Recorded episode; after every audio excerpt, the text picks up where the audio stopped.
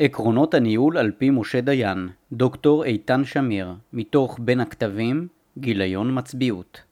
מבוא משה דיין, הרמטכ"ל השישי של צה"ל בשנים 1953 עד 1958, ידוע בעיקר כרמטכ"ל אשר קיבל לידיו צבא שהמורה שלו שפוף והמוטיבציה ירודה והחדיר בו רוח של התקפיות, תעוזה ויוזמה.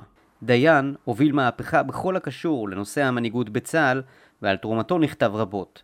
גם שנים מאוחר יותר, כאשר מונה ימים ספורים לפני מלחמת ששת הימים לשר הביטחון, תרומתו העיקרית בעיני רבים הייתה מנהיגותו הכריזמטית שהחדירה ביטחון לשורות ההנהגה, הצבא והאומה. מטרת מאמר זה היא לעסוק בזווית שונה של דיין, לא דיין המנהיג הכריזמטי, כי אם דיין המנהל, שכן בתפקידיו השונים ניתן להבחין בסגנון ניהולי ייחודי שמבטא את האישיות ותפיסת העולם של אחד האישים המשפיעים, הססגוניים והיצירתיים ביותר בהיסטוריה הישראלית. אישיות אשר פועלה הביא להישגים מפוארים, כמו לכישלונות מהדהדים. אנו מצווים ללמוד את אלה וגם את אלה. המאמר התמקד בעיקר בשנים שבהן הוא כיהן כרמטכ"ל, 1953 עד 1958. אולם, מכיוון שדפוסי הניהול הבסיסיים של דיין לא השתנו באופן משמעותי גם בתקופות מאוחרות יותר, תוצגנה דוגמאות גם מתקופות היותו שר הביטחון, 1967 עד 1974, ומתפקידו האחרון בממשלה כשר החוץ, 1977 עד 1979. התורה הצבאית מתייחסת למעשה הפיקוד כמעשה המורכב משלושה רכיבים מרכזיים המצביעות או המפקדות, המנהיגות והניהול. המצביעות מוגדרת כך ידיעה והבנה של אומנות המלחמה והתורה הצבאית וידיעה של אורחי היישום הנכונים של אלה. לעומתה המנהיגות עוסקת בהשפעה והיא ניכרת ברצון לנצח בקרב והיא מספקת את התכלית, את הכיוון ואת הענייה בסוגריים מוטיבציה לכך. ניהול צבאי משמעו שליטה ובקרה על הלחימה ופעולות הקשורות ללחימה או הנובעות ממנה בסוגריים כגון ניהול קרב, ניהול אש וכולי, סגור סוגריים. בצבא קיים גם ניהול אזרחי. ההגדרה לקוחה מתוך אמץ תועד 2006 כך מוגדרים הדברים בתורה הצבאית. מובן שההבחנה הנהוגה בהגדרה הצבאית היא אנליטית, ובמציאות הדברים מובחנים פחות בהרבה ואף קשורים זה בזה. הכוונה במאמר זה להתמקד בהיבטים שמוגדרים כאן ניהול אזרחי, כלומר לאו דווקא באותם היבטים שקשורים ללחימה, אלא להיבטים השונים של הניהול בשגרה, היבטים אשר משותפים לכלל הארגונים הבירוקרטיים שמקיימים תהליכים שונים ושממירים תשומות לתפוקות או למטרות מוגדרות. אלה כוללים פעילויות מגוונות, כגון תכנון יעדים והצבתם, ניהול זמן, ניהול ישיבות, הגדרת תפקידים ומבנה ארגוני, חלוקת משימות, הקצאת משאבים, וכן תקשורת עם אנשים והנעתם. האחרון הוא נושא הקשור גם לתחום המנהיגות. בספרות יש הגדרות רבות לנושא הניהול ורובן מתייחסות בצורה כזו או אחרת להובלת תהליכים בארגון בצורה יעילה ואפקטיבית. חוקרי הניהול מספקים רשימות של פונקציות שבהן עוסק המנהל, כגון החלוקה של חוקר הניהול הנרי פיול מחלוצי חקר התחום. פיול חילק את תחום הניהול לארבע קטגוריות ראשיות תכנון, ארגון, הובלה ותיאום ובקרה. התפיסה האסטרטגית של דיין הייתה במהותה גמישה ופרגמטית. העקרונות האסטרטגיים המרכזיים שבהן אחז דיין היו השתנות והתהוות ובמילים אחרות מה שנכון אתמול כבר אינו נכון היום ומה שנכון היום לא בהכרח יהיה נכון מחר. עיקרון חשוב נוסף הוא שימת הדגש על ההקשר בסוגריים קונטקסט של הסוגיה העומדת למבחן ביחס לזמן ולמקום הייחודיים לה. דיין דחה עקרונות כלליים אוניברסליים לטובת פתרונות שנתפרו לנסיבות הייחודיות של המקום ושל הזמן. מתפיסת עולם אסטרטגית זו נגזרה תפיסת הניהול של דיין וזו באה לידי ביטוי בפרקטיקות ניהוליות שונות כגון האצלת סמכויות, תכנון גמיש, ניהול זמן, ניהול ישיבות וניהול צוות שבוצעו בדרך שביטא את תפיסת עולמו המתוארת לעיל. להלן נעמוד בפירוט על מספר פרקטיקות מרכזיות כאלו. ניהול סדרי עדיפויות וקידום פרויקטים בשיטת ה-2080 במהלך תפקידיו השונים מתנהל דיין בשיטת ה-2080 שמכונה גם עיקרון פרטו. על פי השיטה, ישנו גורם אחד שמגלם 20% מתוך שלל גורמים אחרים שאחראים לתופעה מסוימת, אולם קיים גם הגורם האחד שאחראי ל-80% מהבעיות במערכת מסוימת. זיהוי גורם זה ושיפור משמעותי שלו יביא לשיפור של 80% בביצועי המערכת. איננו יודעים האם דיין הכיר את עיקרון פרטו, אבל בפועל כך הוא פעל. בכל תפקידיו היה מזהה דיין נושא או אתגר אחד לכל היותר ששיפורו יחולל שינוי מהותי. מהרגע שבו הוא זיהה נושא כזה, היה דיין מרכז את כל תשומת ליבו באותו אתגר. בהיותו רמטכ"ל, היה זה נושא המנהיגות הקרבית ופעולות הגמול, בסוגריים, דיין קשר בין השניים, סגור סוגריים, ובשנתו האחרונה כרמטכ"ל, היה זה הכנת הצבא לקראת עימות עם המצרים. בשנים שבהם כיהן כשר הביטחון התמסר דיין לניהול השטחים עד כדי כך שהיו כאלה שכינו אותו שר השטחים. בסוגריים, נושא שיפורט בהמשך. סגור סוגריים. כשהחלה מלחמת ההתשה הוא כבר מיסד את מדיניותו בשטחים ועבר להתמקד בניהול המלחמה הארוכה והסבוכה עם המצרים. בתקופת כהונתו כשר החוץ התמקד דיין בפריצת דרך מדינית עם מצרים וכשזו הושגה, עבר המיקוד לנושא הממשל העצמי הפלסטיני. שלמה גזית, מי שהיה לימים ראש אמ"ן ושימש ראש הלשכה הראשון של דיין בתקופת כהונתו כרמטכ"ל, תיאר זאת כגישה אנטי-מסרקית. כלומר, למסרק יש הרבה שיניים שוות בגודלן, ובהן המנהל משתמש לסרוק נושאים רבים במקביל, אבל לא כך פעל דיין. על פי גזית, דיין סבר שהוא אמנם אחראי על מכלול נושאים, אבל לשם כך יש לו מטה שיטפל בהם. אני, דיין, בוחר לעצמי נושא אחד, אולי שני נושאים, ואתמקד אך ורק בנושאים אלו, ולא בשום דבר אחר.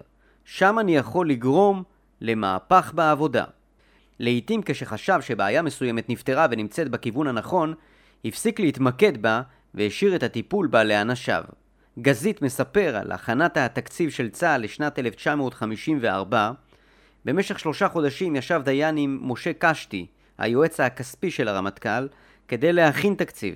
כשהסתיימה המלאכה אמר לו דיין, כעת אני מקווה לא לראות אותך עד ספטמבר. אתה לעניינך ואני לענייניי. קשתי לא הפנים את המסר, ולמחרת בבוקר נכנס ללשכת הרמטכ"ל לשאול שאלה. דיין סילק אותו מעל פניו.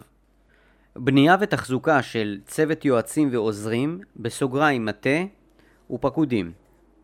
על מנת להצליח לפעול בשיטה זאת, היה הכרחי לדיין לבנות ולתחזק סביבו צוות אנשים מיומנים, שאליו יאציל סמכויות כדי שיטפלו בכל שאר הנושאים שנמצאו תחת אחריותו, ושבהם הוא לא עסק.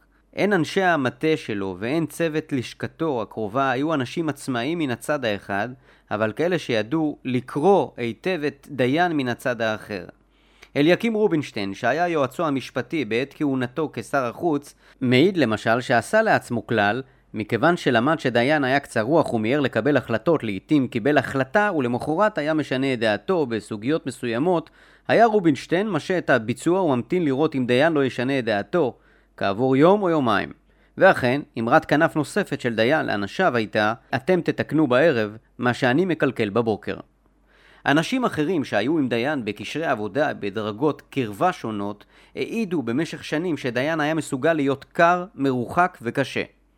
עדות הפוכה מתקבלת מצוות האנשים שעבדו צמוד אליו. למעשה ככל שהיו האנשים במעגל הקרוב, כך גם גדלה תחושת הקרבה והאמון שהוא העניק להם, והם החזירו לו באותו מטבע.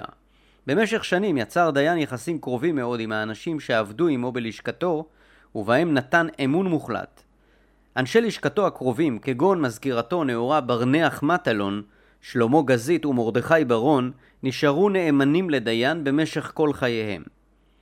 אנשי מפתח נוספים שעבדו עמו, כגון מאיר עמית, צבי צור, מתי ניב, אריה בראון, ובתחומים המדיניים, הפוליטיים והמשפטיים אנשים כמו זלמן שובל, יוסף צ'חנובר, גד יעקבי, חיים ישראלי ואליקים רובינשטיין, מייצגים רק רשימה חלקית. המשותף לאנשים המופיעים ברשימה הזאת הוא שהיו אלה האנשים שעבדו בצמידות יומיומית עם דיין במהלך הקריירה הארוכה שלו כעוזריו וכיועציו.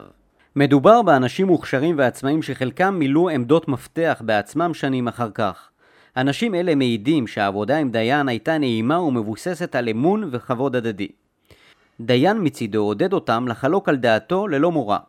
כשנכנס ללשכת הרמטכ"ל, הקפיד דיין על צוות קטן סביבו, כמו על לשכה קטנה וצנועה, הן בכוח האדם והן בהיבטים הפיזיים.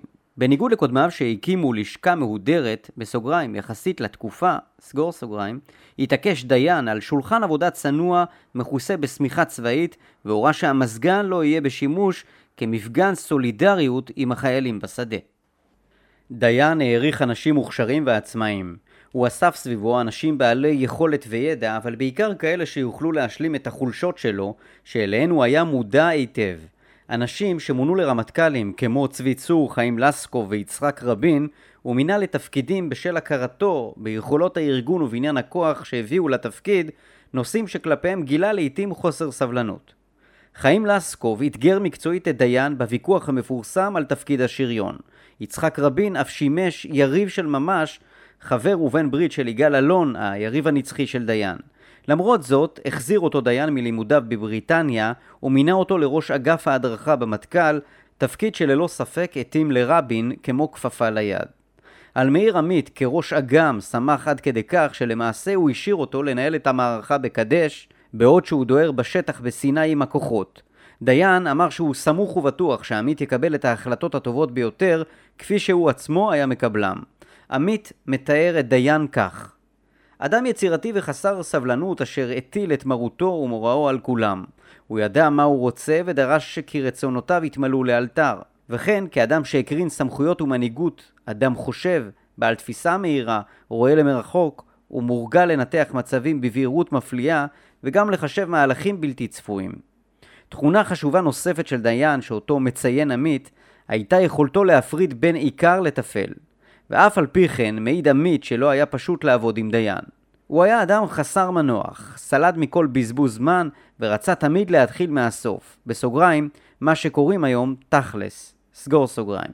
מעטים האנשים שהיה מוכן להקשיב להם ולשמוע פרטי פרטים. חלק מחוסר הסבלנות של דיין, מסביר עמית, מקורו בכאבים שסבל מפציעתו, אבל ללא ספק שהדבר נבע גם מאופיו ומהשיפוט הביקורתי שלו כלפי חלק מהאנשים סביבו.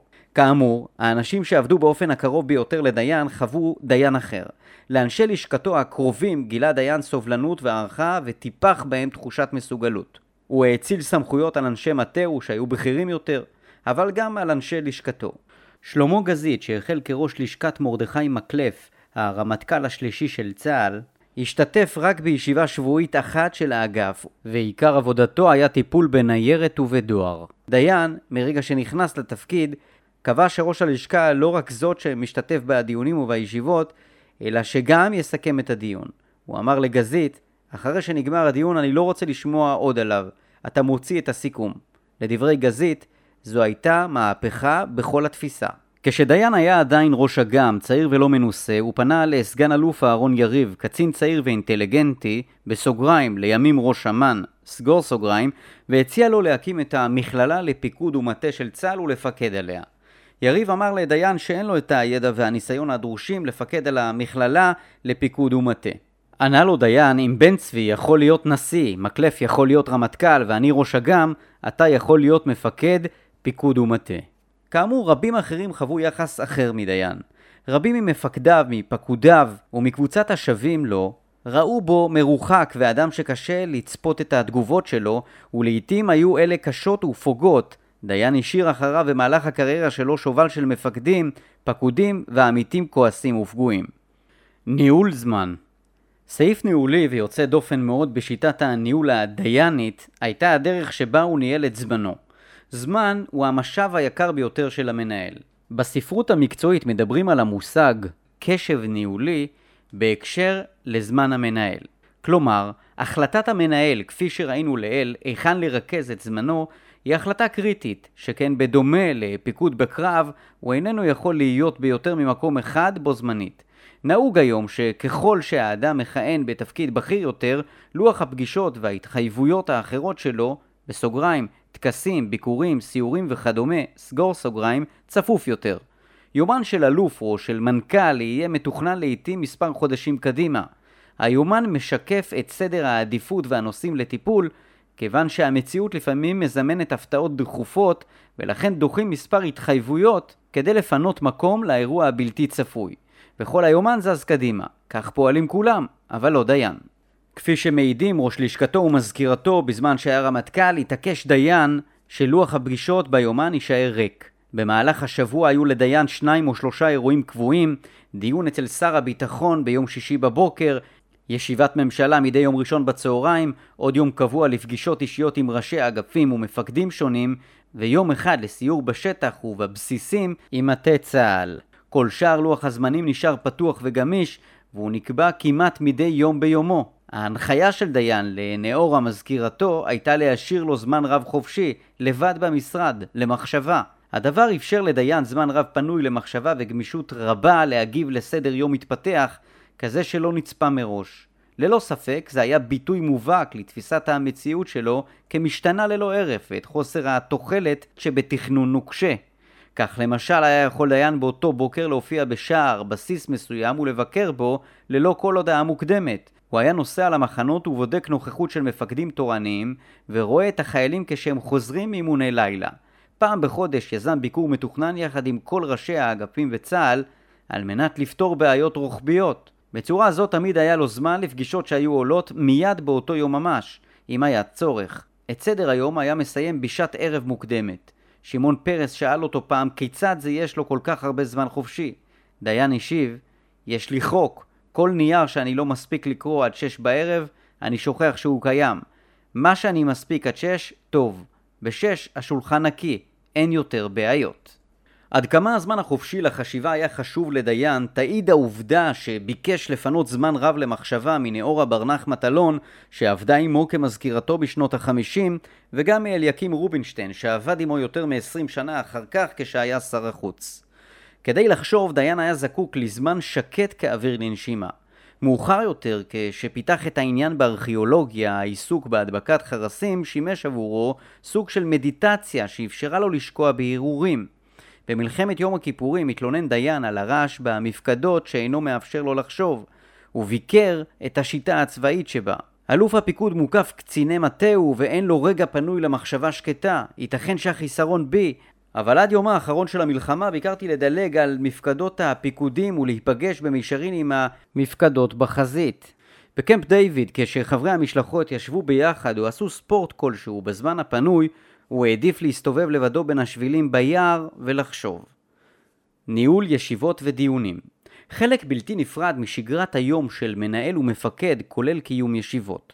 זוהי הדרך לכנס קבוצה של אנשים בתפקידים שונים שקשורים זה בזה על מנת להחליף מידע, לתאם ובעיקר לקבל החלטות.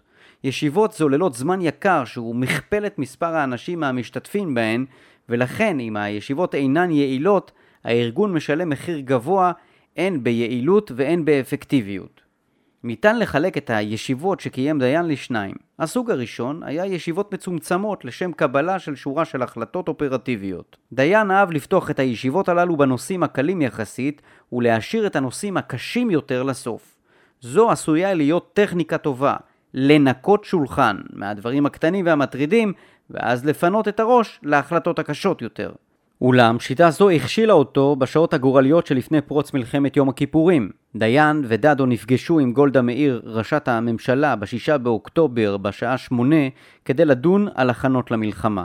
דיין החל להעלות נושאים שוליים יחסית, ורק לקראת השעה תשע העלה את הנושא הקריטי של היקף גיוס מילואים. בסוגריים, נושא שהיה במחלוקת בינו לבין דדו, דדו דרש גיוס מלא ודיין הסכים רק לגיוס חלקי, סגור סוגריים. כתוצאה מכך, הגיוס החל רק בשעה 9 ו-20 ועבד זמן יקר. המלחמה החלה בשעה 2. הסוג השני של ישיבות היו ישיבות תקופתיות בדרג בכיר, כמו פורום מטכ"ל, ישיבות שאותן ניצל דיין לחשיבה ולליבון סוגיות מהותיות ואסטרטגיות. הוא עודד דיונים פתוחים, אך לאחר שקיבל החלטה, הוא דאג לוודא שכולם יישרו קו עם החלטתו עד קוצו של י'. מהפרוטוקולים של דיוני הרמטכ"ל עולה דפוס דומה וקבוע. דיין מכתיב סגנון דיון פתוח וחופשי, ובפתח הדיון הוא נוהג לעדכן את המטכ"ל בהתפתחויות המדיניות ולהקשיב לעדכוני המצב הצבאי. בהמשך הדיון הוא הציג את הדילמות המרכזיות שעל סדר היום, ואותן היה מנסח בבהירות ובחדות בצורה של סדרת שאלות. השאלות היו בעיקר קשורות למצב המדיני המתהווה אשר השליך באופן ישיר על אופן הפעולה הצבאית. לעתים היו אלו אילוצים מדיניים שהשליכו על אופן פעולת הצבא, כגון בחירת האמצעים והיעדים, ולעיתים היו אלה ההשלכות המדיניות האפשריות של פעולות צבאיות מסוימות. לדוגמה, בתקופת מלחמת ההתשה היה דיין שואל מה יאלץ את המצרים להפסיק את האש ואילו השלכות תהיינה לכל סוג של פעולה ישראלית או איזו תגובה עשויה למשוך את הסובייטים להתערב. דיין היה מקשיב לדברים שהיה לאלופי המטכ"ל להגיד ולבסוף מסכם את הפעולות הצבאיות וההשלכות המדיניות הקשורות בהן. במקרים מסוימים סיכם דיין מצב מדיני, ואז שרטט משמעויות לצבא וביקש שהצבא יכין תוכנית מתאימה שתיתן מענה לתרחיש המדיני. בדרך זו תפקד דיין כציר מקשר מגשר בין התובנות והשיקולים המדיניים לבין דרך הפעולה הצבאית האפשרית, כל זאת לאור האילוצים שאותן תמיד הקפיד לציין. דיין כנראה היה מודע לכך שהוא יותר מכל אחד אחר מסוגל לשלב שיקולים של ראייה מדינית רחבה עם הפעלת הכוח הצבאי באופן נקודתי. דיין הקפיד בדרך כלל להתערב במקרים שבהם סבר שהפעולה הצבאית תהיה בעלת משמעות מדינית, לדוגמה, במלחמת ההתשה הוא התערב בבחירת המטרות במצרים ובאישורן. הוא העדיף להתקיף מתקנים צבאיים ולא מתקני תשתית, גם אם מבחינה מבצעית הדבר קל יותר, ומבחינה מדינית הוא היה סבור שהתקיפה לא תגרור תגובה סובייטית חריפה מדי. ניהול באמצעות נוכחות בשטח בספרי הניהול קיים מושג של ניהול באמצעות הסתובבות בשטח, בסוגריים Management by Walking Around, סגור סוגריים. הכוונה היא למנהלים שמקדישים זמן להסתובב באולם הייצור או בנקודות השירות והמפגש עם הלקוח, במחסנים ובכל מקום אחר שבו נעשית העבודה. האנלוגיה הצבאית ברורה, ולאורך ההיסטוריה נהגו מפקדים רבים לא להסתפק בדיווחים של פקודיהם, ונהגו להסתובב בקרב החיילים בקו החזית כדי לחוש בעצמם את האווירה, לראות מקרוב את מצב הציוד, להבין את הטופוגרפיה במדויק מנקודת המבט של החייל המסתער וכן הלאה. כמובן שיש גם ערך מנהיגותי ומורלי רב להופעת המפקד בקרב גייסותיו, אבל מנהיגות אינה הנושא במאמר זה. מבחינת דיין, על מנת להבין מה המצב, הוא הרגיש חובה וצורך לראותו מקרוב ללא תיווך או מסנן ובאופן בלתי אמצעי. ללא ספק, דיין יישם את עקרון הנוכחות בשטח בצורה הקיצונית ביותר האפשרית. כפי שצוין לעיל, כרמטכ"ל הרבה לבקר בבסיסים וביחידות, ובזמן פעולות הגמול היה הוא ממתין פעמים רבות לחזרת היחידות מעבר לגבול. נכתב רבות על כך שאת מרבית מערכת קדש שהעביר בשטח בנסיעה אחרי הכוחות, כולל ביקורת על היעדרותו הממושכת מהמפקדה. דיין ענה למבקרים באופן טיפוסי, אפשר שהם צודקים, אלא שאני אינני מסוגל או שאינני רוצה לנהוג אחרת. נטייתו להיות קרוב לשטח המשיכה בתפקידו כשר הביטחון. הוא הרבה להסתובב בגדה וברצועה, לשוחח עם הערבים המקומיים ולעמוד על הלך רוחה, מצוקותיהם ותלונותיהם. הדבר זיכה אותו בכבוד רב ובהערכה בקרב ערביי השטחים. הייתה זו תקופה של הסתננויות של חוליות מיליארדן, צה"ל ערך מערבים ומרדפים, ודיין, שר הביטחון חובב השטח, לא התאפק והצטרף למערב כזה. המערב נתקל והרג שלושה מבריחים. דיין היה חמוש וגם ירה, אך בעיקר, כך כתב, נהנה מהיציאה מהשגרה ומהקרבה לאדמה ולטבע. בסיוריו כרמטכ"ל ובשטחים פעמים רבות הוא היה חותך דרך כל המערכת הבירוקרטית כשהוא מתעלם מכל הנהלים והעיקר שיוכל לזרז את תהליך קבלת ההחלטות. מעולם לא הסכים לסיור בשטח על פי מתווה מוכן מראש שקבע דרג מקומי כלשהו, בסוגריים שמן הסתם רצה להראות דברים מסוימים ולדלג על אחרים, סגור סוגריים, והיה מסוגל להפוך תוכנית שנקבעה על ראשה. במלחמות ששת הימים ויום הכיפורים הוא יצא לשטח, לחזית. בששת הימים לא הספיק הרבה, אך ביום הכיפורים הוא הגיע לחזית בכל יום, מלבד ה-8 באוקטובר, שבו ירד דדו לחזית. דיין הגיע לדרג מפקדות האוגדה, ואף חצה עמם את התעלה. כל זאת כשר הביטחון, פעולה בלתי נתפסת בימינו. כמה ימים לפני המלחמה סייר בחזית הצפון והורה לתגבר חזית זו. בחזית הדרום הוא לא ביצע סיור לפני המלחמה, ולאחר המלחמה הצטער שלא עשה זאת. לאחר שהתגבר על הלם היומיים הראשונים, היה ערך רב לביקוריו הרבים בחזית, ולעיתים הוא הציע הצעות מבצעיות מועילות, בסוגריים, וסייג אותן כעצות כדי לא לשבש את שרשרת הפיקוד הצבאית, סגור סוגריים. גם מפקדים במקום, כמו שרון ובירן, ביקוריו שימשו זריקת עידוד, מה גם שתמיד הוא נהג לעדכן אותם בהתפתחויות המדיניות הרחבות. בה בעת ירידת מעמדו וסמכותו בתקופה זו הייתה ניכרת, והעצות המיניסטרליות הפכו לדבר שמבקריו נהגו להזכיר כהתנהגות של בריחה מאחריות. ללא ספק, יש הרבה תועלת בלימוד הבלתי אמצעי ובקרבה לאירועים עצמם, והחלטות רבות שדיין קיבל היו מבוססות על ההבנות שגיבש בשטח. באופן זה, הוא היה יכול להגיב מהר לכל התפתחות, קודם שהדברים יסתבכו ואז למצוא להם פתרון. בהיותו שר הביטחון וממונה על השטחים, בכל פעם שנודע על בעיה חדשה, נהג דיין להתייצב אישית ומיד במקום. הוא היה מזמן את כל הנוגעים בדבר, מן הצד הישראלי ומן הצד המקומי-פלסטיני, מברר עמם את מרכיבי הבעיה ומקבל בו במקום החלטה. אך גם כאן היו מקרים שבהם דווקא על הריחוק היו יתרונות והקרבה היתרה לשטח שיבשה את היכולת לקבל החלטות בדרך מאוזנת. כך למשל, כשר הביטחון היה מתרגז ממראה עיניו בעקבות פיגוע בשטחים, והיה נכנע לרגשות עזים של הרגע וקובע עונש חמור, כמו הריסת בית. זאת בניגוד למדיניותו שלו עצמו. הקרבה לאירוע לא אפשרה את שיקול הדעת הקר, שאפשר דווקא הריחוק במשרד. תשומת לב לפרטים אמנם דיין נחשב אדם שהיה סלחן להפרות משמעת, או אדם שמזלזל בגינוני משמעת צבאיים, כגון קוד לבוש, הצדעות וכדומה, והתמקד בעיקר בעניינים אסטרטגיים וענייני מהות. אך אין לטעות ולחשוב שדיין לא הקפיד על פרטים בתחומים שבהם ההקפדה נראתה לו חשובה. נאורה ברנח מטלון, מזכירתו בתקופת היותו רמטכ"ל, מעידה שבהרצאות ובדברים שנשא בפני מפקדים וחיילים, הקפיד על כל מילה ועל כל תו. את פקודת היום התעקש לכתוב בעצמו, כמו נאומים אחרים שנשא בפני החיילים.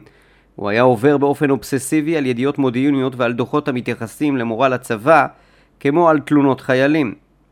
דפוסי למידה על דיין נמתחה ביקורת בשל יחסו ללמידה ממוסדת. דיין לא היה תלמיד למופת בקורסים הצבאיים בצה"ל, בסוגריים יוצא מן הכלל היה יחסו לקורס הפיקוד הבכיר שעשה בבריטניה, סגור סוגריים, או יותר מאוחר כשלמד ולא סיים תואר ראשון באוניברסיטה העברית. אולם דיין היה אוטודידקט, ובדומה לרוב ההנהגה הישראלית באותה תקופה, הוא חש כי העיסוק הצבאי שלו הוא תולדה של צורך ולא של בחירה. ברור כי דיין לא אהב במיוחד ללמוד בסביבה הנוקשה והסטרילית של כיתת לימוד, אולם תהיה זו טעות לחשוב על דיין כאדם שיתנגד ללמידה ולצבירת ידע. דיין גילה סקרנות לגבי אנשים ומקומות, הפגין פתיחות לשינוי דעתו, הפעיל חשיבה ביקורתית, היה בעל דמיון ולא התייחס לדבר כמובן מאליו.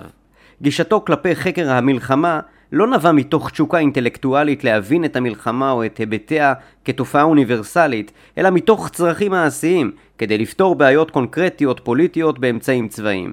לעומת זאת, מעולם לא חשה עליו להתנצל על בחירתו, ותיאר את המלחמה החוויה המרגשת ביותר שאדם יכול לחוות. חשוב מכל, סקרנותו הטבעית והשקפותיו בנושאים אסטרטגיים התפתחו ללא הרף. תכונות אלו הובילו אותו למשל למלחמת וייטנאם. המלחמה סיפקה לו את ההזדמנות לשמש צופה מן החוץ על עימות מורכב שבו לא היה מעורב אישית ולפתח את השקפותיו לגבי סוג זה של מלחמה השונה מהותית מן המלחמות שאותן הכיר היטב משירותו בצה"ל כמו להבין את זווית הראייה האסטרטגית של מעצמה עולמית. אופן הלמידה של דיין כאיש מעש מתאים להגדרה המתנשא והמתבונן, הגדרה שנוסחה ופותחה על ידי הפסיכולוג הארגוני דולן שון, בספרו המתנשא והמתבונן, מסביר שון כי למידה דרך התבוננות היא היכולת להתבונן על פעולה בצורה שמובילה לתהליך של למידה ממושכת, וכי היא כוללת תשומת לב ביקורתית כלפי הערכים הפרקטיים והתיאוריות הנוגעים לפעולות יומיומיות על ידי בחינת המעשה בצורה רפלקטיבית ורפלקסיבית, הדבר מוביל להשקפה התפתחותית. מעשה ההתבוננות יכול להוות כלי חשוב היכן שפרטים לומדים מניסיונם המקצועי האישי במקום, מאשר בלמידה או ידע פורמליים. על פי שון, המתנשא מתבונן בתופעה שלפניו, ועל הבנתו הקודמת כפי שהיא השתמע מהתנהגותו, הוא מנהל ניסוי המשמש כדי לחולל גם הבנה חדשה של התופעה וגם שינוי במצב, כדי לבצע זאת, אין אנו נסמכים באדיקות על רעיונות מבוססים וטכניקות, סמכות פעולה של ספרי לימוד. עלינו לחשוב על הדברים לעומקם, מאחר וכל מקרה בוחן הוא ייחודי. למרות זאת, אנו יכולים להתבסס על מה שאירע לפני כן. כשמתנשא מתבונן, בוחן מצב שנתפס בעיניו ייחודי, הוא מתייחס אליו כאל משהו שכבר קיים ברפרטואר העשייה שלו. לראות מצב זה כאחר, אין משמעותו לכלול את הראשון תחת הסיווג של האחר. במקום זאת, יש לראות את המצב שאינו מוכר והייחודי כדומה ושונה גם יחד מהמוכר, בלי להיות מסוגל בשלב הראשון לומר האם הוא דומה או שונה וביחס למה. המצב המוכר מתפקד כתקדים למצב שאינו מוכר. הניסיון המצטבר מקטלג דפוסים מסוימים ומזהה אותם, וממנו נבנות תיאוריות ותגובות התואמות גם את המצב החדש. תיאוריה חדשה נבחנת ובהתאם לתגובה תתגבש כבר תיאוריה מלאה יותר, או שתוחלף באחת אחרת. שבתאי טבת, הביוגרף שבילה עם דיין זמן רב, טען שמקור ההשראה והמקוריות באו לדיין מתוכו, מההקשרים והנסיבות, ולא מלימוד מחקרי וממושך בתורות ובתולדות הצבא. כך שהלמידה של דיין ורעיונותיו החדשים התפתחו ועוצבו באמצעות הסקרנות והיצירתיות הטבעית שלו, וכך הוא למד מכל מצב ומכל חוויה. אלו יצרו מעגל של התנסויות שמהן יכול היה ליצור מסגרת של התייחסות למצב הנוכחי ולתת פתרון או רעיון שבשלב זה ישמש ניסוי. לבחון את המים, כפי שהוא עצמו הציע בנאומו הידוע קפיצה למים קרים. את הנאום הוא נשא בהקשר של המשא ומתן שהתנהל לאחר מלחמת ההתשה, ובו הוא הסביר שאין יכולת לקבוע הכל מראש, אלא יש לקפוץ למים הקרים. שני אירועים סמוכים מדגימים היטב את הדרך שבה למד דיין אירוע מתהווה. בשניהם תהליך הלמידה של דיין היה דומה, וייתכן שהראשון השפיע על השני. האירוע הראשון היה ביקורו בווייטנאם ככתב צבאי ב-1966, במלחמה שאותה רצה להכיר מקרוב ולהבין. האירוע השני הוא תקופת ההמתנה במאי 1967, בשלב זה דיין שאף לחזור לצה"ל לתפקיד פיקודי והוא הכין את עצמו לתפקיד לאחר עשור שבו הוא היה מנותק מצה"ל. כך הסביר דיין את החלטתו לצאת לווייטנאם. לאחר 25 שנים בביטחון וחמש שנים בחקלאות, זו המלחמה היחידה המתנהלת עכשיו בעולם. כמעט אף אחד מאיתנו לא ראה ולא השתתף במלחמה בהיקף כזה, תוך ניצול הטכניקות המודרניות ביותר. המומחיות העיקרית שלי היא ביטחון. כמו שמומחה למחלות צמחים נוסע לראות מחלות צמחים ואיך מטפלים בהם, כך אני רוצה לראות וללמוד את המלחמה בווייטנאם, ומה עלולה להיות ההשלכה האפשרית שלה על המלחמה באזורנו. ביולי 1966 נסע דיין לווייטנאם, אבל דיין לא נסע ישירות לווייטנאם, ראשית הוא עצר בצרפת ובבריטניה, ובהן הוא שמע את דעת גנרלים צרפתים שנלחמו בהודו ובסין שנים מוקדם יותר, ונפגש עם הגנרל מונטגומרי, גיבור מערכת אל עלמיין. משם המשיך לארצות הברית שבה פגש את שר ההגנה מקנמרה, סגן היועץ לביטחון לאומי וגנרל יושב ראש המטות המשולבים לשעבר, ויועץ לנשיא האמריקני ג'ונסון. כולם נתנו לדיין סקירות מקיפות. מוושינגטון המשיך דיין לווייטנאם, ובה הוא פגש גם מפקדי הכוחות השונים, אבל התעקש לצאת לסיורים עם החיילים בג'ונגלים ואף מצא עצמו תחת אש. הוא סייר עם מחלקות הנחתים, הדיוויזיה המאה ואחת המוטסת ודיוויזיית הפרשים הראשונה שהוסבה לדיוויזיית יבילת מסוקים. דיין התעקש גם לשוחח עם הכפריים הווייטנאמים, מסקנותיו הצביעו על פערים קשים באסטרטגיה האמריקנית, במיוחד פערים על שחושבת ההנהגה בוושינגטון על הקורה בשטח. דיין סבר שהאמריקנים אינם מבינים את המלחמה, המאבק הוא על תמיכת האוכלוסייה הווייטנאמית במיוחד הכפרית שרואה באמריקנים פולש זר. האמריקנים מחפשים את האויב בג'ונגלים במקום להתמקד באוכלוסייה הווייטנאמית ובצרכיה. ב-4 ביוני 1967, לאחר מינויו לשר הביטחון ויום לפני פרוץ המלחמה, הקריא שר החוץ אבא אבן מסר ממקנמרה, שר ההגנה האמריקני, שכתב מעריך ומכבד אישית את דיין אשר הביא מווייטנאם את הדין וחשבון והערכה השקולים ביותר שהובאו אי פעם לתשומת ליבי. וציין גם את בהירות המחשבה של שר הביטחון. בתקופת ההמתנה, מאי 1967, שאף דיין לקבל את תפקיד מפקד פיקוד הדרום. לשם כך לבש מדים והחל להסתובב בצה"ל במשך מספר שבועות כשהוא לומד מלמעלה למטה את הצבא שממנו היה מנותק כעשור. כפי שעשה כרמטכ"ל וכפי שלמד את מלחמת וייטנאם, הסתובב בשטח, שוחח עם חיילים ומפקדים ולמד על רמת המורל והמוכנות הצבאית. ביומנו כתב כל אותם הימים סיירתי אני ביחידות צה"ל בדרום, בצפון ובמרכז. כפעם בפעם הייתי בא הביתה לתל אביב, שומע על המתרחש ומגיב למה ששמעתי. את הסיור בצה"ל עשה במתכונת דומה לזו שעשה בווייטנאם. התחיל במפקדים הבכירים ובמפקדות הגבוהות, ובצורה שיטתית ירד לרמות הנמוכות יותר מהרמה האסטרטגית עד לטקטית, זו שמתרגמת אסטרטגיה לפעולה. רציתי לראות מהו צה"ל, מה הוא יכול לעשות ומה אינו יכול לעשות, מצאתי צה"ל הרבה יותר טוב, ממש חייתה נפשי. דיין יצא מעודד מלימוד זה וביטחונו גבר שצה"ל ינצח את המלחמה. כשהחל בתפקידו ב-1 ביוני, כבר היה מוכן למעשה לתפקיד. דיין כשר ביטחון ניהול השטחים. בסיום מלחמת ששת הימים מצאה עצמה ישראל שליטת הגדה המערבית ורצועת עזה עם כמיליון תושבים פלסטינים שחלקם הגדול עוין את ישראל. השאלה המרכזית הייתה כיצד למשול בתושבים אלו שלא היו חלק מאזרחי ישראל. הביקור של דיין בווייטנאם עורר אצלו את המודעות לקושי הנעוץ בהתמודדות עם התקוממות עממית. דיין חשש מהתקוממות בשטחים שזה עתה נכבשו, ולכן כשר הביטחון הוא התמקד בניהול השטחים כדי למנוע אפשרות כזאת. בתקופה זו באים לידי ביטוי באופן בולט דפוסי הניהול המוזכרים מעלה. אמנם, כפי שמעידים מקורביו, דיין התבגר והרצין, אך דפוסי הניהול שלו לא השתנו באופן מהותי. דיין למעשה עיצב בפעילותו את האופי של הממשל הצבאי בשטחים. שלושת העקרונות העיקריים של דיין בשליטה על השטחים היו נוכחות מינימלית של סגל צבאי ישראלי ותשתיות, בסוגריים מבני ממשל, מחנות צבא וכדומה, סגור סוגריים, אי התערבות שמשמעה אוטונומיה מקסימלית בניהול ענייניהם וקשרים פתוחים, כולל חופש תנועה בין השטחים למדינות ערב. הוא עקב בדקדקנות אחר ההתפתחויות בקרב האוכלוסייה והיה לעיתים קרובות הראשון לשים לב לשינויים כלשהם. הוא הקים רשת מודיעים שהיו נאמנים לו. הוא היה מעורב אישית בבחירה של כל מושל אזור ואנשי המינהל בממשל הישראלי. בכל הקשור בניהול השטחים, הגישה של דיין אופיינה בנוכחות רבה שלו בשטח בין האנשים. מבחינת ניהול הזמן והיומן המשיך דיין לעבוד בשיטה דומה לזו שנקט כרמטכ"ל. אם בדקת את יומן הפעילות שלו כשר הביטחון, מצאת שבכל יום א' רשומה ישיבת הממשלה, בכל יום שישי נקבע דיון המטה השבועי, ועוד יום נקבע לסיור בצה"ל או בשטחים. שאר הימים והשעות שביומנו היו פנויים מכל פעילות מתוכננת, וכך משהגיע בבוקר למשרד, התפנה לעסוק בנושאים בהם ערער וישר הטרידו בשעות הלילה, או בעת שטיפל באוסף חרסיו ועתיקותיו. הוא נהג לזמן אליו אנשים לפגישה מרגע לרגע או מהיום להיום, בסוגריים, ומי יאמר לשר הביטחון סליחה, היו לי תוכניות אחרות, סגור סוגריים.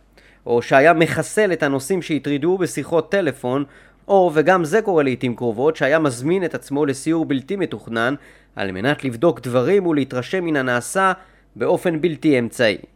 את המושלים הצבאיים הוא בחר בקפידה בעצמו. הוא בחר קצינים איכותיים ומוסריים, קצינים קרביים ומעוררי סימפתיה, תכונה שאותה החשיב כחשובה לתפקיד. הוא ראיין כל אחד באופן אישי וציפה מהם שיתנהלו באופן צנוע ושאינו מתנשא. דיין הקים מנגנון תיאום בין ועדות מיניסטריאליות שפרסמו מסמכים שקבעו את העקרונות המנחים של הממשל בשטחים. אלו כללו מדיניות של הפעלת אמצעים חריפים נגד כל התקוממות פוטנציאלית, אך עם זאת הם גם כללו את ההבטחה לטיפול הוגן ואנושי באוכלוסייה, שמשמעותו שמירת כבוד מקומות קדושים ואנשי דת, תחזוקה וכיבוד המבנה המשפחתי המקומי והשבטי, הימנעות מכל מגע מיותר בין חיילים לאוכלוסייה, בסוגריים בעיקר עם נשים, סגור סוגריים, ולבסוף מתן שירותי רווחה ורפואה. בה בעת תמך דיין בענישה מחמירה של אלו שעסקו באופן ישיר או תמכו בפעילות טרור, וכאמור, הוא התנגד לענישה קולקטיבית. מאפיין נוסף, כולו ביטוי לסגנון העבודה האישי של דיין, היה התערבותו ותגובתו המיידית לכל התפתחות. על מנת לעמוד על הליכי הרוח הלאומיים של הפלסטינים, הזמין דיין את המשוררת הלאומית הפלסטינית, פאודה טורקן, לשיחה בביתו. הוא ספג ביקורת קשה מהימין, ובתגובה ענה שהוא סבור שעליו ללמוד מה הלכי הרוח. מה חושב הציבור הזה? עם מה ישלים ובמה יילחם? ולא רק מה אומרים מנהיגיו הפוליטיים. המטרה העיקרית של דיין בשנותיו כשר הביטחון הייתה למנוע התקוממות עממית שתתפשט ותצא מכלל שליטה, וזאת הוא הצליח לעשות. המאבק העיקרי היה בתאים של ארגון הפת"ח שניסו לארגן את השטח להתקוממות כזאת. מנגנוני הביטחון וצה"ל סיכלו את הניסיונות הללו ודיין הצליח לשמר חיץ יעיל יחסית בין הארגון ופעילותו החתרנית והטרוריסטית לבין האוכלוסייה שברובה שמרה חוק. הצלחה זו מיוחסת למדיניות המאוזנת שנקט דיין שנמנע בדרך כלל מענישה עיוורת קולקטיבית. על צעדים אלו ספג דיין ביקורת רבה מהימין הישראלי אך התברר שהמדיניות עבדה והאוכלוסייה בסופו של דבר לא שיתפה פעולה עם ראשי התאים שהוחדרו אליה מירדן. ללא ספק, העוצמה האישית של דיין בשטחים הייתה ניכרת, וזו הייתה גם מקור חולשתה הגדולה. היא הצליחה כל עוד הנוכחות של דיין ניכרת בה. גישת הניהול הדיינית בראי התיאוריה הניהולית והאסטרטגית על מנת לעמוד על ההיגיון של גישת הניהול הדיינית, יש להבין קודם את גישתו למציאות ואת השקפתו על תהליך העיצוב והתכנון האסטרטגי. חוקר הניהול, הנרי מינצברג, עשה הבחנה בין שני סוגים של אסטרטגיה, אסטרטגיות מחושבות לעומת אסטרטגיות מתהוות. באלו המחושבות יש תהליך תכנון שנוצר בראש הפירמידה הארגונית במטרה להגיע לתוצר סופי ושלם. כשהתוצר התכנוני הושלם, ישנו ניסיון לכפות את התוכנית על המציאות. לעומת זאת, באסטרטגיה מתהווה, הגישה פתוחה יותר. התוצר לעולם אינו סופי, והגישה מניחה מראש שלא ניתן יהיה לשלוט במציאות שמתהווה ומשתנה תדיר. לכן השוני בתהליך העיצוב והתכנון האסטרטגי בא לידי ביטוי במספר ממדים. ברמת הפרטים, בטווחי הזמן, ביעדים ובזהות המתכננים. אסטרטגיה מחושבת מתמקדת בשליטה, בעוד שמתהווה מתמקדת בלמידה. בעוד שבאסטרטגיה המחושבת ההדגש מושם על יישום הכוונה המקורית ומימושה, במתהווה הדגש מושם על ההבנות החדשות המתגבשות וההתאמה של התוכנית אליהן. הפסיכולוג הארגוני קארל וויק הסביר שבניגוד לתפיסת הניהול שמחלקת את החשיבה ואת הפעולה באופן דיכוטומי, האחת מתחילה רק לאחר שהקודמת מסתיימת, הרי למעשה הגישה של אסטרטגיה המתהווה גורסת שאנו מנסים דברים, רואים תוצאות וממשיכים הלאה, ולא קיים כל סדר ברור שבו הניתוח קודם לאינטראקציה עם הסביבה. תפיסה זו רואה את העולם לא כישות יציבה יושבת שם בחוץ וממתינה לניתוח והרכבה, אלא יותר כמציאות מתהווה תוך פרשנות מתמדת ועדכון מתמיד של ניסיונות העבר שלנו. על קו הרצף בין האסכולות הללו השתייך דיין באופן ברור לאסכולה השנייה, המתהווה. דיין ראה את החיים כמאבק מתמשך בין כוחות שונים שאינם ניתנים לשליטה, ולכן המציאות לדידו משתנה ללא הרף, וכך גם ההחלטות. עם זאת, אין התבדרות מוחלטת וישנו כוכב צפון שמראה על כיוון ולאורות צריך לפעול. במקרה של דיין היה זה ביטחון מדינת ישראל ושגשוגה. כל נושא נבחן רק אל מול תכלית סופית, זו שאליה היה מחויב כל חייו.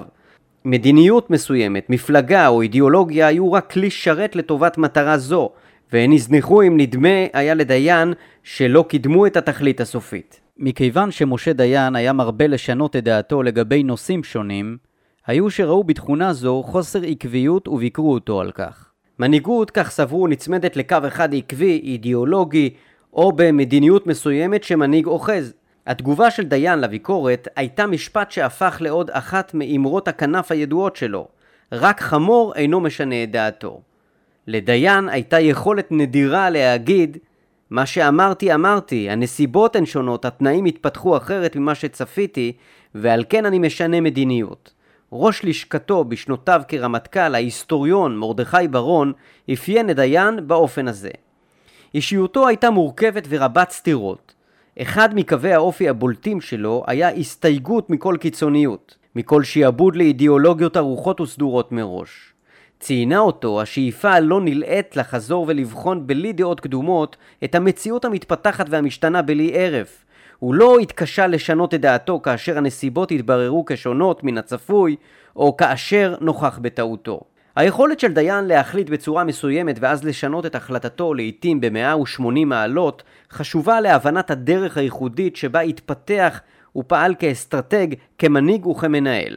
ההיסטוריון ג'ון גדיס השתמש במטאפורה הידועה של ישעיה ברלין שערך הבחנה בין טיפוסי שועלים לבין קיפודים. הקיפודים הם מומחים לעומק בנושא אחד וראייתם צרה ואילו השועלים מתפרסים על פני נושאים רבים באופן שטחי, אך ראייתם רחבה. השועל יודע דברים רבים, אך הקיפוד יודע דבר אחד גדול. אומר הפתגם היווני העתיק שעליו התבסס ברלין כשפיתח את הרעיון. גדיס טוען שאסטרטג מוצלח חייב שילוב של השניים, והוא מצטט את הסופר הידוע סקוט פיצ'טרלד, שהגדיר אינטליגנציה מהמעלה הראשונה כך יכולת להחזיק בראש שני רעיונות מנוגדים בו זמנית ועדיין להיות מסוגל לפעול. האסטרטג, טוען גדיס, חייב להיות מסוגל להיות בעל תחושת כיוון ברורה כמו הקיפוד ובעל רגישות לסביבה המשתנה כמו השועל. ואכן, ההיסטוריון מייקל אורן טען שהמוח של דיין היה מסוגל להכיל הרבה יותר משתי דעות סותרות בעת ובעונה אחת, ושבהחלטות גורליות שונות הוא עבר מהתנגדות נמרצת ועד תמיכה ללא סייג בתוך שעות, פשוטו כמשמעו. דיין גדל על ספרות רוסית קלאסית ובבגרותו הוא קרא בעיקר שירה עברית והתעניין גם בקבלה ובספר הזוהר שהוא ללא ספק תחום איזוטרי בשביל אדם שעשה כל חייו בנושאים ארציים וגישתו היא פרגמטית בעיקרה. אלוף במילואים גרשון הכהן, בוגר פילוסופיה בעצמו, מציע את ההסבר הזה באשר לעניין שדיין מצא בקבלה. הקבלה תופסת את השכינה כמהות דואלית, ניגודים של זכר ונקבה, דין ורחמים, משיח בן דוד לעומת משיח בן יוסף, וכך גם השועליות והקיפודיות, שני דגמים שמייצגים הפכים. השועליות יש בה את הכוח לפרוץ מוסכמות, והדברים נשפטים ביחס להקשר הקונקרטי המקומי. הקיפודיות מייצגת את ההפך הגמור, שאיפה למיסוד כללים, תקנות ועקרונות שיהיו תקפים בכל מקום, גנרי ואוניברסלי. על פי תפיסה זאת, תפקיד המנהיג הוא לפרוץ את גדר המוסכמות כאשר המציאות המשתנה הופכת את אלה לכבלים מזיקים. המצביאות המערכתית נבחנת ביכולתה למזג עקרונות אוניברסליים לפעולה תלוית הקשר, כזו שלפעמים תעמוד בסתירה לעקרונות אלו. כרמטכ"ל הצטיין דיין ביכולת להתאים עצמו להקשר המשתנה הנרי קיסינג'ר אף הוא הציע תיאור מעניין של דיין, תיאור המקפל בתוכו את המרכיבים הניגודיים כל כך של אופיו. קיסינג'ר תיאר את דיין כך המנהיג המקורי, הריאליסטי והפואטי היותר בישראל.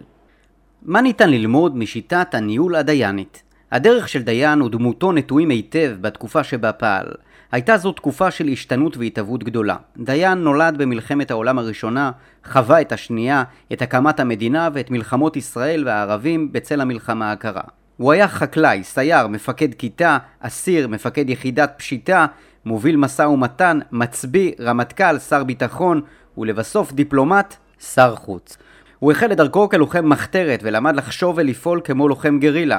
כשהצטרף לצה"ל זה היה צבא בתהליכי מיסוד, כמו המדינה שעליה הגן, והכל היה נזיל, בהקמה ובתהליכי עיצוב ומיסוד.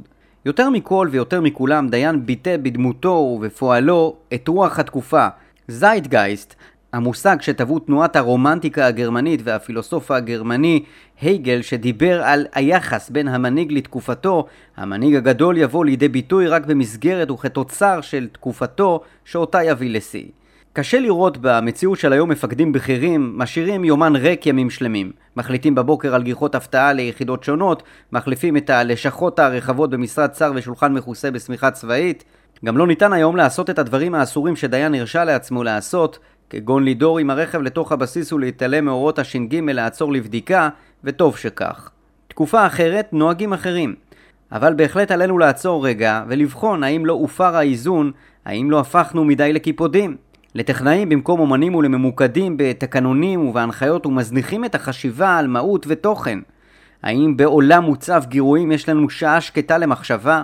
האם יש סביבנו אנשים עצמאיים וביקורתיים שאנו נותנים בהם אמון מלא? ואם נדמה לנו שלא כך הוא, הרי שלמידת הדרכים של דיין בניהול ואימוץ מרכיבים מתוכם עשויים לשמש השראה שתאפשר לאזן מחדש את הסדר הקוסמי בין שועלים לקיפודים.